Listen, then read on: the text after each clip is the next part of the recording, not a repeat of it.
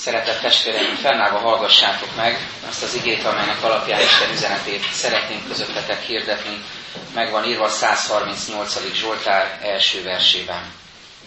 Magasztallak, Uram, teljes szívemből, istenekkel szemben is csak rólad énekelek. Ez Isten igéje.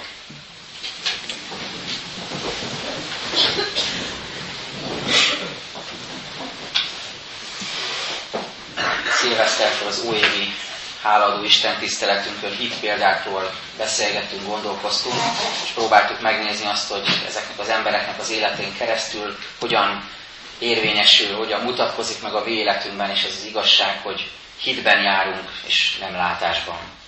Utána az újévi Isten tiszteleten a textusunk az volt, hogy a zsidókhoz írt levélből, hogy egyenes ösvényen járjatok, és akkor is az útnak a képe került elé, mind a két istentiszteleten valahogy arról gondolkoztunk, hogy mit jelent az úton járás, és mit jelent az, hogy hitben járjuk ezt az utat, amit Isten elénk adott.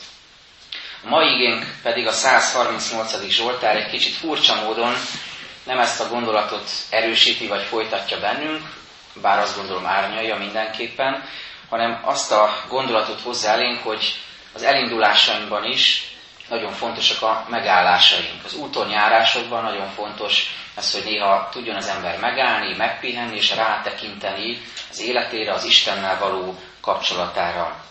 Néha ez egy kellemetlen érzés tud lenni, amikor az ember neki kezd valamilyen feladatának, neki indul egy útjának, és rögtön az elején megtorpan, rögtön az elején valami miatt meg kell állnia. Elindulunk egy hosszabb autóútra, utazásra, és kiderül, hogy nincs benzin, rögtön félre kell állni, tankolni kell.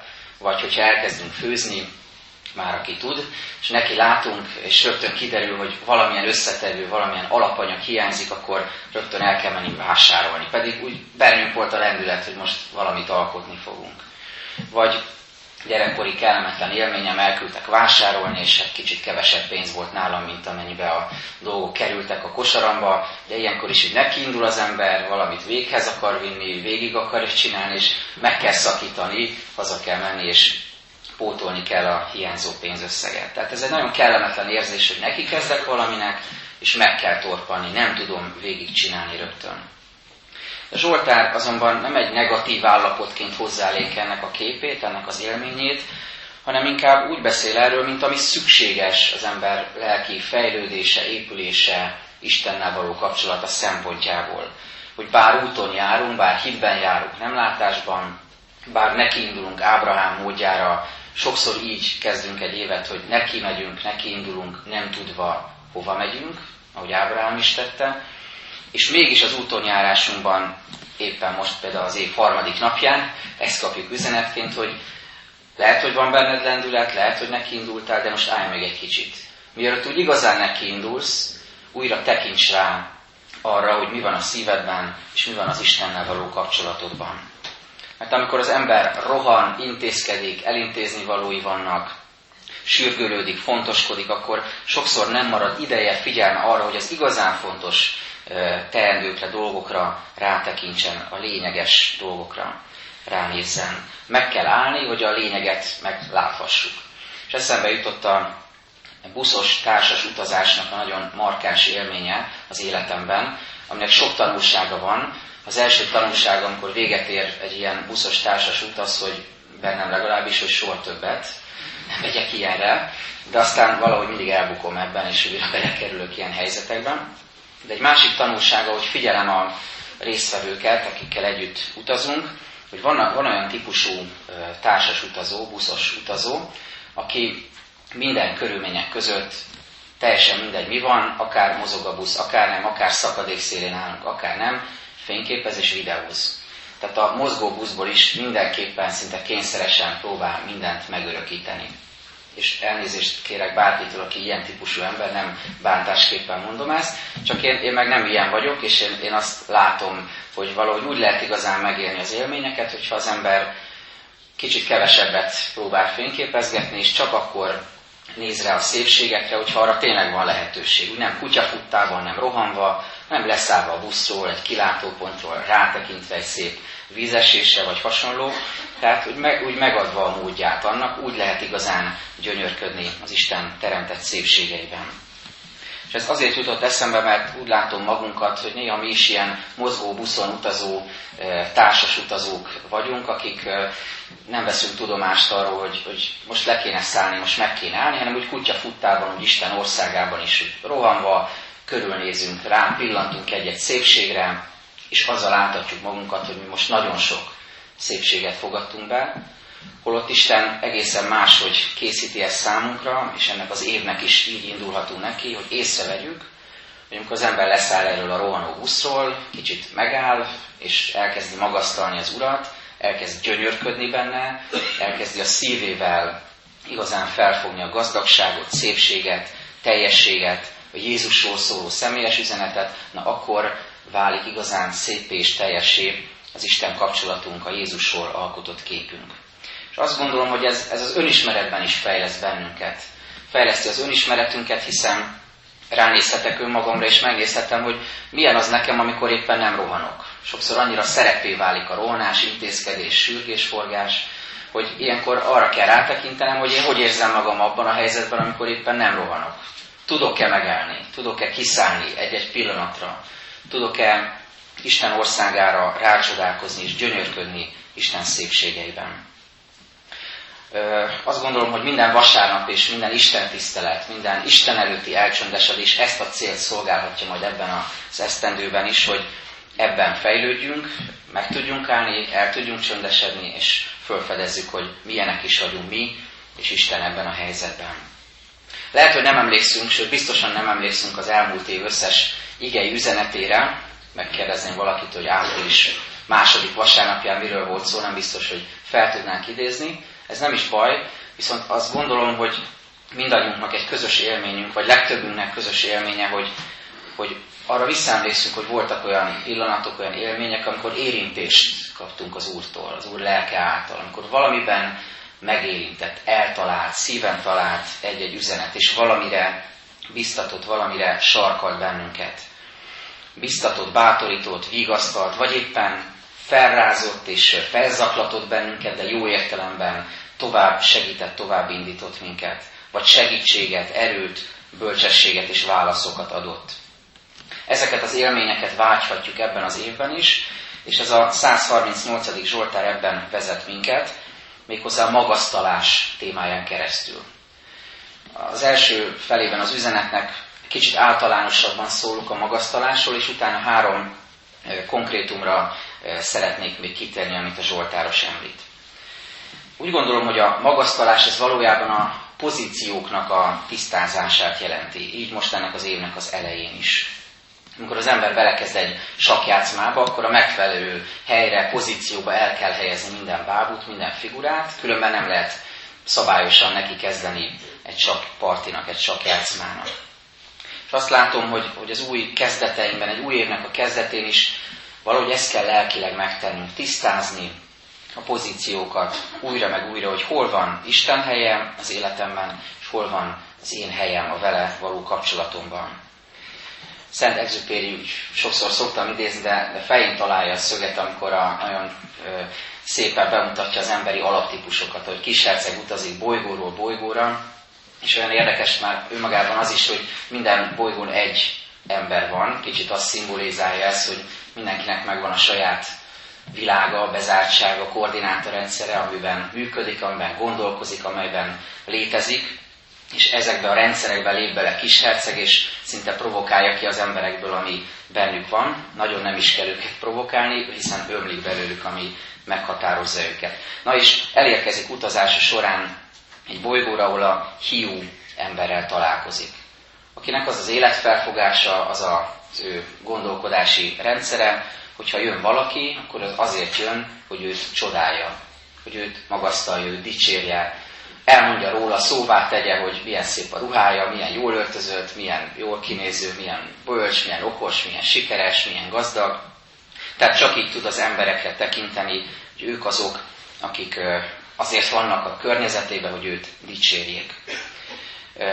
Nemrég olvastam egy kis történetet, amelyben egy kisfiú próbálja az édesapját rávenni egy játékra. A játékot lehet, hogy többen ismerik, ez a darts. Jó kis kocsmasport, ahogy szokták mondani. Van egy ilyen céltáblán, három tűt kell rádobni egymás után, és minél több pontot kell rajta elérni, de nem is ez a lényeg. Mondja a kisfiú az édesapjának, hogy apa, játszunk dárcot. És tovább is folytatja, válasz nem várva, én dobálok, te pedig majd mondod, hogy milyen csodálatos vagy. És ez sokszor az ember valahogy, hogyha ezt a hiú énjét megéli, és azt gondolom, hogy valahol mélyen ez sokunkban ott van, vagy sok emberben ott van, még akkor is, ha nem tartjuk magunkat hiú embernek, aki állandóan a tükörben nézegeti magát, de ilyen gyermekként vagyunk jelen a világban és a kapcsolatainkban. Én majd játszom az élet játékát, dobálom a tűket, vagy teljesen mindet csinálom, a, amit csinálok, és te majd majd mondod, hogy ez milyen csodálatos. És ezt úgy várjuk is a, a másiktól, hogy elismerjem a mi teljesítményünket. Lelkészek között terjed egy ilyen kis történet, amelyet már többeknek meséltem. Az előző istentisztelet végén vissza is csapott egy picit, de azért elmesélem. Szóval, hogy áll a lelkész a kijáratnál az istentisztelet az ige hirdetés után, és ugye oda siet hozzá rögtön az első gyülekezeti tag, és mondja neki, hogy lelkész úr, hadd legyek az első, aki gratulálok ez a nagyszerű prédikációhoz.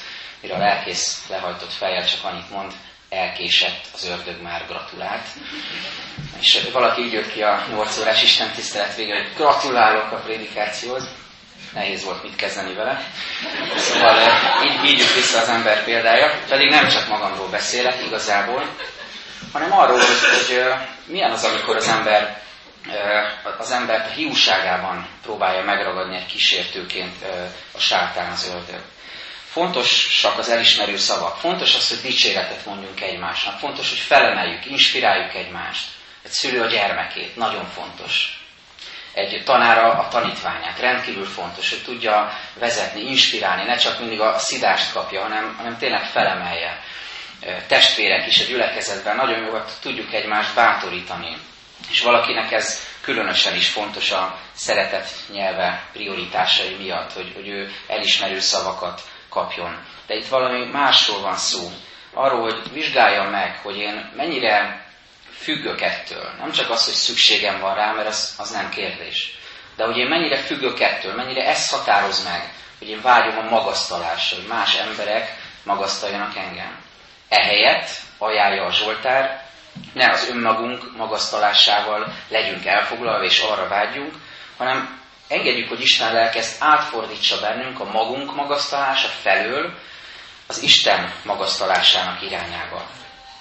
Az a kifejezés, hogy magasztalás egyébként a bibliai nyelvekben, héberben, görögben és egyébként biblián kívüli nyelvként a latinban is olyasmit jelent, hogy felemelni a magasba, nagyjá tenni valakit vagy valamit, nagyra tartani, nagyra becsülni. Talán a biblián kívüli nyelvként a latinból ismerősen cseng ez a szó, hogy magnificat, ugye Mária énekének a kezdőszava, magasztalja a lelkem az Urat, ki rátekintett szolgáló leánya megalázott voltára. Tehát ez jelenti valamit nagyra tartani, nagyjá tenni, nagyra becsülni. Ez tehát az alapkérdés a magasztalással kapcsolatban, hogy én kit tartok nagyra. Ki az, akit nagynak látok, nagynak ismerek el, és nagynak vallok meg az életemmel, imáimmal, tetteimmel. Kit akarok felemelni ilyen módon. Corrie ten Boom, aki a családjával együtt a második világháború alatt Hollandiában sok-sok zsidó családot mentett meg, bújtatott el és ezáltal mentett meg. Vele, vele készült egy interjú, és beszélgettek vele, és megkérdezték tőle, hogy nehéz volt-e alázatosnak maradnia. Hiszen egy olyan emberről beszélünk, aki rengeteg jó cselekedetet hajtott végre, más embereken segített, életeket mentett. Egy ilyen embert nagyon könnyen meg tud kísérteni a A hiúság, nagyon könnyen abba a hibába eshetne, hogy várja más emberek dicséretét ezért. Tehát kérdezték tőle, nehéz volt-e alázatosnak maradnia, és erre azt válaszolta, hogy bibliai példát hozva, hogy amikor Jézus szamárháton bevonult Jeruzsálembe, akkor vajon hihette-e a szamár, ami ment Jézus, hogy neki szól a hozsánna, hogy az ő lábai elé vetik le a felső ruháikat az emberek, és a, az ágakat elé dobják, vagy neki integetnek az ágakkal. Vajon hihette-e ez a szamár? Ebben a kérdésben, visszakérdezésben minden benne van a lényeg, hogy kit is illet a magasztalás, a dicséret, a dicsőítés. Ebben is ta- tanít tehát bennünket ez a Zsoltár az év kezdetén, hogy ne vágyjunk olyasmire, ami nem a miénk. Ne vágyjam arra, ami Istent illeti meg. Ne követeljem magamnak. de ne is tulajdonítsam más embereknek, mert ebbe a hibába is könnyen esik az ember, hogy más embereket magasztal. Se más embereket, se önmagunkat, hanem egyedül Istené a dicsőség, legyen teljesen ővé a magasztalásunk. Ezután, az általánosabb megközelítés után nézzük meg azt a három konkrét utalást, amit a Zsoltár írója mond a magasztalással kapcsolatban. Az első ilyen kérdés, vagy az első ilyen téma, amit fölvet, az, hogy honnan fakad a mi magasztalásunk. Az első versben olvashattuk, hogy magasztallak téged teljes szívemből, Istenekkel szemben is, csak rólad énekelek. Egészen mélyről indít a Zsoltáros. Nem a külsőségekről beszél, mert egyébként az nagyon szép dolog és nagyon jó lehetőségünk, hogy külső módon is megélhetjük a magasztalást, testvéri közösségben is, vagy otthon az imáinkban, együtt a családunkkal, vagy ennek sokféle külső formája is van, ami külső módon megmutatja, hogy milyen jó Istent magasztalni. De hallgassuk csak, hogy mit mond erről a témáról, erről a kérdésről Jézus a hegyi beszédben, amikor három e, hívő cselekedetünket hozza példaként. Az adakozást, az imádkozást és a böjtölést. Csak egy pár igeverset olvasok ebből. Vigyázzatok, a kegyességeteket ne az emberek előtt gyakoroljátok, hogy lássanak titeket, mert ti nem kaptok jutalmat mennyei atyátoktól. Amikor adományt adsz, ne kürtöltess magad előtt, ahogyan a képmutatók teszik a zsinagógákban és az utcákon, hogy dicsérjék őket az emberek, nem adakozásod titokban történjék. Aztán az imádkozásról is ezt mondja. Amikor imádkoztok, ne legyetek olyanok, mint a képmutatók, akik szeretnek a zsinagógákban és az utcasarkokon megállva imádkozni, hogy lássák őket az emberek. Menj be a te belső szobádban. És végül a böjtölésről, amikor böjtöltök, ne nézzetek komoran, mint a képmutatók, akik eltorzítják arcukat, hogy lássák az emberek böjtölésüket. Ne az emberek lássák, hanem atyád, aki rejtve van, és aki megfizet neked nyilván. És sok mással kapcsolatban is ugyanezeket el lehetne mondani, hogy nem a külső megnyilatkozásunk számít a magasztalásban, hogy ne az emberek lássák, ne ez legyen az elsődleges szempont, hanem az, hogy mi van a szívünkben, honnan fakad az Úr magasztalása bennünk. Próbáljuk, próbáljuk mindenek előtt erre figyelni idén, minden hitből fakadó cselekedetünkben, hogy ez valóban szívből jövő cselekedet legyen. Hogy ne arra tegyük a hangsúlyt, hogy mit teszünk, mi az, ami látszik, ami látványos, hanem hogy ez milyen indítatásból fakad, milyen indítatásból adakozom, milyen indítatásból imádkozom, milyen indítatásból, lelki, belső motivációból szolgálok, segítek, böjtölök, vagy éppen magasztalom Istent. Ezért ez az első figyelmeztetés vagy buzdítás, magasztallak, Uram, teljes szívemből.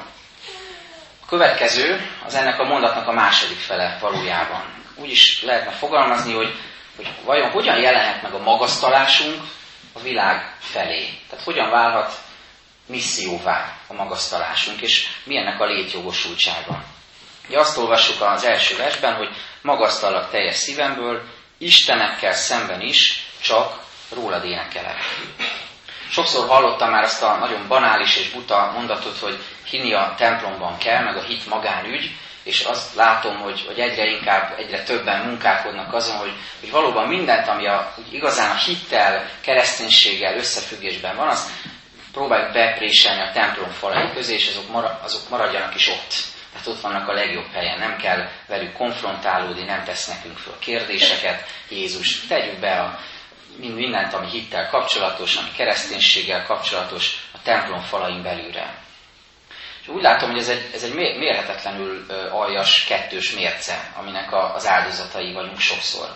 Ugyanis azt lehet látni, hogy bármilyen irányultságot, bármilyen filozófiát, bármilyen életfelfogást nyíltan lehet hirdetni a világunkban. Ki lehet menni az utcára, bátran, büszkén lehet bármit hirdetni, lehet felvonulni, lehet írogatni róla, és senki nem teszi szóvá, hogy esetleg ez aggályos lenne, pedig egy csomó minden Isten igével ellentétes. De mihelyt?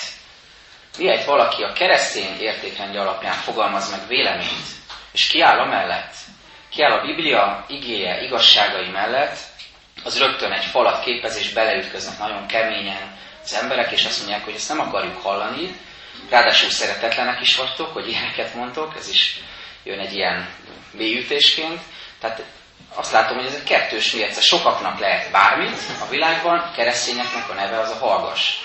És azt gondolom, hogy sokszor mi magunk, hívő emberek is ráteszünk egy lapáttal, és hozzájárulunk ehhez, hogy ez így van, amikor mi nagyon szemérmesek, meg nagyon gyávák, nagyon bátortalanok vagyunk a véleményünk megformálásában és kifejezésében. És nagyon pé cé módon próbálunk, nagyon óvatosan próbálunk fogalmazni egyébként világos isteni igazságokat. Fontos persze szeretetben való fogalmazás, de fontos Isten igéje mellett is kiállnunk, és azt képviselnünk az életünkkel.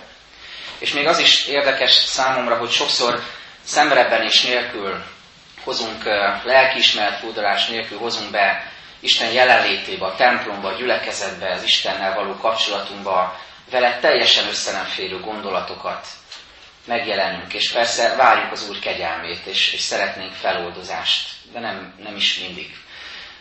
Ez egy más téma, de ne, nem mindig történik ez meg. De visszafele, és ez az érdekes, ez nem mindig történik meg. Tehát amikor itt kapunk egy pozitív törtést, kapunk Istentől egy ajándékot, egy üzenetet, egy kincset, azt nem mindig visszük ugyanilyen természetes módon abba a világban, mert nincs jelen Isten. Tehát befele sok mindent hozunk magunkkal, de ugyanígy óriási energiákkal lehetne kifelé és a világ felé is vinni azokat a kincseket, azt az értékrendet, amit itt megtapasztaltunk Isten jelenlétében, a Jézusi lelkületet és Isten magasztalását, amiről ez a Zsoltár is szól. És itt van az, amit mond a Zsoltáros, hogy, hogy magasztallak téged istenekkel szemben is, csak rólad énekelek. Tehát egy olyan világban, ugye egy kis ível van az Isten, Istenet, egy olyan világban, amiben megjelennek ezek az idegen istenek, és, és nagyon sok minden a nagybetűs Isten ellen szól, a hatalmas Isten ellen beszél, és kiált, ebben a világban nekünk istenekkel szemben is csak a mi Urunkról kellene bizonságot tennünk. Egy-két napja olvastam Jeremiás prófétánál a következőt, kilencedik részben. Ezt mondja az Úr, ne dicsekedjék bölcsességével a bölcs, ne dicsekedjék erejével az erős, ne dicsekedjék gazdagságával a gazdag, aki dicsekedni akar, azzal dicsekedjék, hogy érti és tudja rólam, hogy én vagyok az Úr, aki szeretetet, jogot és igazságot teremtek a földön, mert ezekben telik kedvem. Vagyis a mi feladatunk az nem a bölcsességünk hangoztatása, nem a gazdagságunk bemutatása, nem az erő mutatása emberi módon, hanem inkább az Istenre mutatás, annak az Istennek a felmutatása, magasztalása, aki ezt a rendet megteremtette és újjá teremtheti bennünk. Magasztalás tehát így válhat bizonságtétel és misszióvá azok felé, akik nem Istennel járnak. És végül a harmadik vonatkozása a magasztalásnak a Zsoltárban, ez a mélységekben, próbatételekben való Isten magasztalás. A harmadik és hetedik verseket olvasom újra. Amikor kiáltottam, meghallgattál engem. Bátorítottál, lelkembe erőt öntöttél. Ha szorult helyzetben vagyok is, megtartod életemet. Haragos ellenségeim ellen kinyújtott kezedet. Jobbod megsegít engem. Mindig megérint, ahogyan Jobb fogalmaz mérhetetlen veszteségeiben, gyászában, amikor azt mondja, mez- mezítelen jöttem ki anyám méhéből, mezítelen is megyek el. Az Úr adta, az Úr vette el, áldott legyen az Úr neve. Lenyűgöző számomra az, amikor ezt újra olvasom és beleremegek szinte, amikor azt olvassuk, hogy Jobb nem fejezi be ott a mondatot, hogy az Úr adta, az Úr vette el. Mert ez is teljesen korrekt megállapítás lenne. Az ember így is belenyugodhatna a dolgokba. Isten ad, Isten elvesz, Isten ajándékoz, és hogyha akar, kivesz az életemből valamit. De Jobb hozzátesz valami hitvallásosat is. Nem csak tény megállapítást mond, az Úr adta, az Úr vette el, hanem azt is mondja, áldott legyen az Úr neve. Még akkor is, amikor veszteséget élek át. Még akkor is, amikor próbatételben, szorongattatásban vagyok. És ez igazából a próbája a szívünknek, a magasztalásunknak. Hudson Taylor, aki híres Kínában munkálkodó misszionárius volt, egyszer egy fiatal misszionáriust próbált felkészíteni a hasonló szolgálatra, és hogy beszélgettek a öt órai tea mellett, beszélt-beszélt, és egyszer nagyon váratlanul és ijesztő módon az asztalra csapott, de egy akkorát, hogy a teás csészék is felugrottak ilyetünkben, és kiömlött belőlük a tea, és nem tudta mire vélni ez a fiatal misszionárius, hogy ez mi akar lenni, mivel mérgesítette fel a mestert, és akkor ezt mondta Házintélról. Amikor munkálkodni kezdesz, számos akadállyal találkozol. A próbák csapásokként hatnak majd rád. Gondolj arra, hogy ezek a csapások csak azt hozzák ki belőled, ami benned van. Ahogyan az asztalra csapunk, és megremeg az asztal, kiömlik a csészéből a tea, ami benne volt, hogyha az életünket megrendíti valamilyen megrázkódtatás, valamilyen veszteség, valami betegség, valami szorongattatás, akkor kiderül, hogy mi az, ami kicsordul belőlünk. Hogy mi volt bennem, mi az, ami kiömlik ilyenkor belőlem, Isten felé, az emberek felé, a keserűség, a harag, a neheztelés, az értetlenség, a vádak, vagy éppen az Úr magasztalása, a bizalom, az alázat, a reménykedés, az erőtlenségünkben is az erő, mert mindenre van erőm a Krisztusban, aki engem megerősít. Előttünk áll ez a kétezer-tizenhatos év, nem vagyok gazdasági elemző vagy politikai, nem tudom, hogy milyen lesz, de én úgy érzem, hogy ez egy jó év. Jó év lesz. Nem azért, mert valami nagy megújulás jönne, vagy nem azért, mert megoldódnának a migrációs problémák, vagy bármi. Nem reménykedek ilyenekben, emberi módon. Mégis azt gondolom, hogy ha ezt Istennel kezdjük el, vele járunk az úton, akkor ez egy jó év. Isten kegyelmének az éve lehet. Isten kedves esztendeje, kegyelmes esztendeje lehet ez számunkra. És ugyanakkor hozzáteszem, és ez párhuzamosan igaz ezzel, hogy a próbák éve is lehet ez. Jó év, mert az Úrral járhatunk, mert Krisztusban hiszünk. De a próbatételek éve is, mert az ember élete tele van ilyen megpróbáltatásokkal. És ezzel hadd fejezem be, a legelén arról beszéltünk, hogy a magasztalás, az a szó azt jelenti valamit nagyjá tenni, felnagyítani. Most ezt a kérdést hozom elétek az imádságos csöndünk előtt. Mire vágyunk, mit akarunk felnagyítani? A megpróbáltatásainkat, a próbatételeinket, a nehézségeinket, a kísértéseinket látjuk-e nagynak, és nagyítjuk hatalmassá, olyan hegyé, amit nem tudunk átlépni és megmászni, vagy éppen Krisztust tudjuk felnagyítani, felmagasztalni, felemelni, és nagynak vallani. Ha ez az utóbbi, akkor ennek a hatalmas Krisztusnak az ölelésében indulhatunk neki, ennek az esztendőnek is. Ámen. Most magunkban imádkozzunk, vigyük Isten elé szívünket, gondolatainkat.